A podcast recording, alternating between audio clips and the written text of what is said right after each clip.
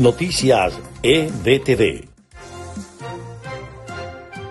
Estas son las noticias más importantes de Venezuela, Estados Unidos y el mundo a esta hora. La Casa Blanca confirmó que una delegación viajó hasta Venezuela para reunirse con el régimen de Nicolás Maduro y, entre otros temas, abordar la seguridad energética de la nación en el marco del conflicto con Rusia. Por su parte, Rusia advirtió este lunes de las consecuencias catastróficas en caso de un embargo occidental sobre su exportación de petróleo. Los países de la Unión Europea acordaron este lunes iniciar el proceso para que Ucrania, Moldavia y Georgia se puedan convertir en un futuro en miembros del club comunitario tras la petición de estos tres países que hicieron en Bruselas la semana pasada.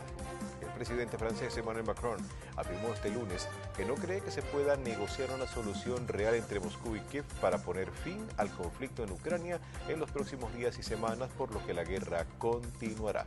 Estas fueron las noticias más importantes de Venezuela, Estados Unidos y el mundo a esta hora.